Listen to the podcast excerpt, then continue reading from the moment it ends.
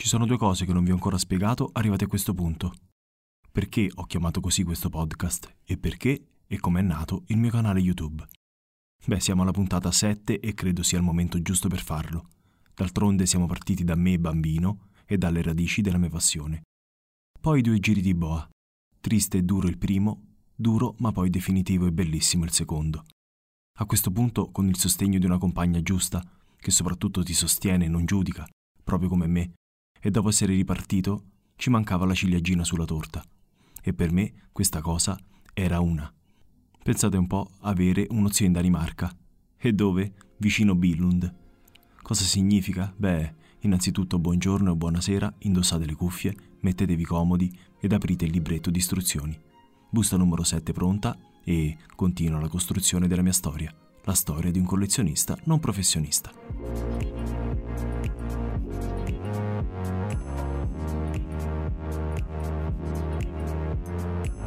Billund.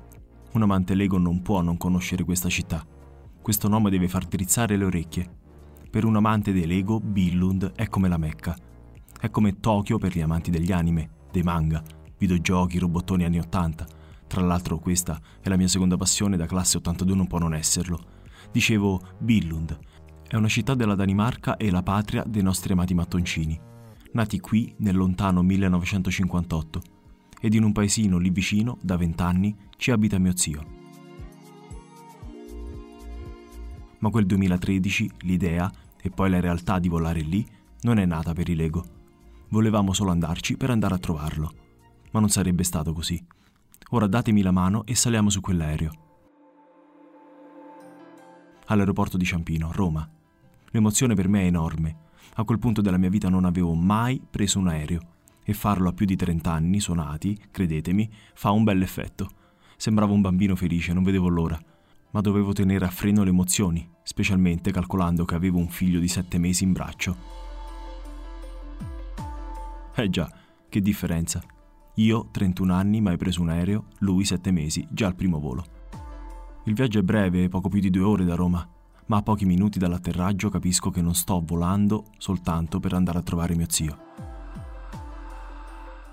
lo intravedo in lontananza. Vicino all'aeroporto c'è Legoland. E lì, pensateci, tutto ha avuto inizio. Lego ha emesso i suoi primi vagiti poco distante da dove mi trovavo in quel momento. Emozione. Scesi dall'aereo ed entrati all'aeroporto è tutto un ripetersi di riferimenti a Lego. Statue, soldatini di mattoncini ad accoglierti. Poi si passa davanti al Lego Store, all'interno dell'aeroporto, e non vi dico quanto sia stato difficile resistere, ma ce l'ho fatta. E per di più Quasi all'uscita alzo la testa e sopra di me un mondo verde enorme fatto di Lego. Una specie di mappamondo con dei pennacchi che si innalzano a spirale e sopra hanno ognuno un castello. Un mondo ideale e fantastico che a me ha fatto capire una cosa. Non c'è davvero limite alla fantasia con Lego. Solo dopo mi sono informato e quella scultura verde è stata installata per l'apertura del nuovo terminal dell'aeroporto nel 2002 donata da Kild Kirk Christiansen, pronipote del più noto fondatore di Lego, Ole Kirk Christiansen. Questa scultura pesa 780 kg, è appesa al soffitto e vi sovrasta quando ci passate sotto, con tutti i suoi 312.000 mattoncini. Sempre all'interno dell'aeroporto, poi, ci sono delle statue vicino al Lego Store. Una di King Hamlet, o più noto per noi come Amleto, della nota storia shakespeariana, e un pattinatore. Dopo tutto questo non potete capire come stavo. Avevo realizzato in me una cosa che non potrei spiegarvi qui. Ero venuto a trovare mio zio, ok, ma non pensavo che appena messo piede in suolo danese potessi avere questa scarica. Fuori dall'aeroporto mi volto e chiudo gli occhi. Per un attimo sono volato via. Lì vicino c'era Legoland e ciò da cui tutto ha avuto inizio. In quel momento non ero mai stato così vicino all'origine di tutto questo all'origine di quello che conoscete di me, del canale di Ale Laigot. Siamo lì fuori al terminal con le valigie a terra, aspettando mio zio che ci viene a prendere e Ilenia sorride, è estasiata. Lo so perché, perché mi guarda e vede la felicità nei miei occhi. Ma quel giorno, quella settimana, quell'anno, sono stato bravo, diciamo così, perché non era lo scopo del nostro viaggio. Legoland non l'avrei visitata. ma lì ho sperato che un giorno ci sarei tornato. Dovevo tornarci, ma doveva essere l'anno giusto, ed io so quando sarà. Ora state pensando, vai lì e non visiti Legoland? Beh, quel viaggio era per noi e per andare da mio zio che da lì dista 80 km. Avrei rivisto quei posti e quell'area di casa solo alla ripartenza per l'Italia. Ma in quel paesino dove abbiamo passato una settimana bellissima non potevo comunque evitare di incontrare riferimenti all'ego. Come si fa? E qualche ricordo a tema me lo sono anche portato via. Quel viaggio comunque è servito. È servito per due cose. La prima nata su quell'aereo al ritorno ed una nata pochi giorni dopo, ma che sarebbe servita adesso. Ed ora vi spiego. In quelle due ore di aereo ho ripensato a quante persone nel mondo hanno giocato con Lego, sono cresciuti con Lego o come me ora colleziona Lego. Avevo in poco più di un anno già acquistato molti set, anche costosi e bellissimi sicuramente ma avevo bisogno di condividere, con un amico, con quello che non avevo, e con cui poter parlare la sera. Ehi, hai visto quel set?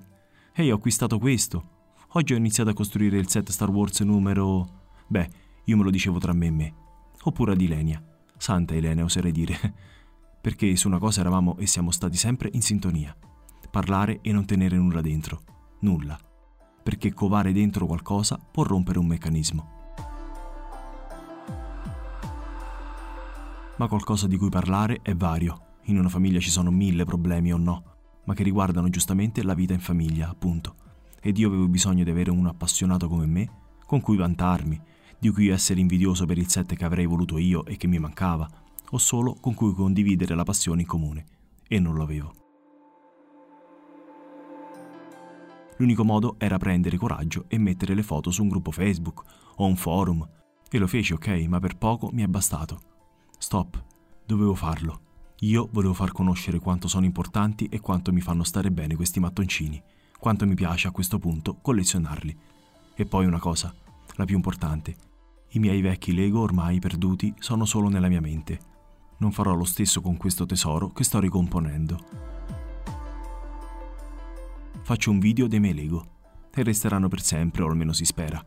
E poi volevo, come detto, condividere con le stesse persone che, come me, si risvegliano al mattino con l'ego in testa e si addormentano sognandoli.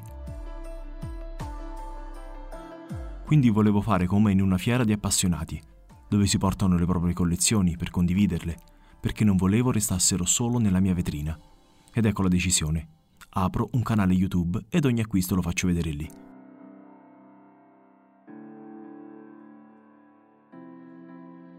All'inizio questo doveva essere, poi sapete come e dove è arrivato. Mi ricordo ancora quando eravamo io ed Ilenia. Poi qualche conoscente, poi da lì, ora siamo noi, voi, quasi 8.000 persone. Mi vengono i brividi a pensarci, siamo quasi 8.000 persone ad oggi.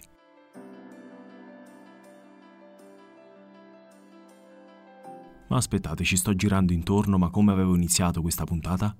Ah già, eccoci, al punto delle spiegazioni che dovevo darvi. Ok, quindi apro un canale, ma come lo chiamo? E quel viaggio a Billund è stato rivelatorio. Mi ricordo di aver preso un opuscolo e dentro c'era questo a caratteri cubitali. Lie got uguale play well. Per noi italiani significa gioca bene. Questo è il motto Lego.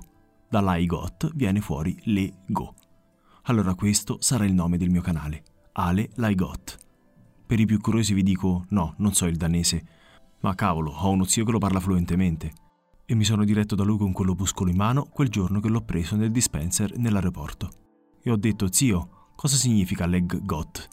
E lì il suo sorriso mi ha fatto capire, ok, ho letto chissà che e chissà come. Quindi ecco la pronuncia perfetta. Lai got. Ed eccovi spiegato Ale Lai got. Ve lo ripeto, l'ego viene da quelle due parole. Lai got.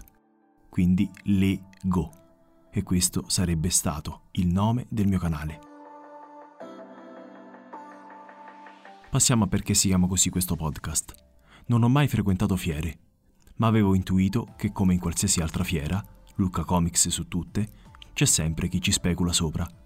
Poi leggere un articolo con un titolo tipo I Lego sono come l'oro, Lego re degli investimenti, Lego meglio dei bond.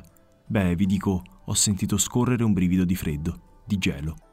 Perché ok acquistare e spendere non poco con certi set ed avere la sicurezza di non aver sprecato comunque nemmeno un euro. Perché diciamocelo, usciti di produzione si rivendono comunque allo stesso prezzo e recuperando ogni centesimo. E ci si perde anche, eh, calcolando che il prezzo si alza anno per anno.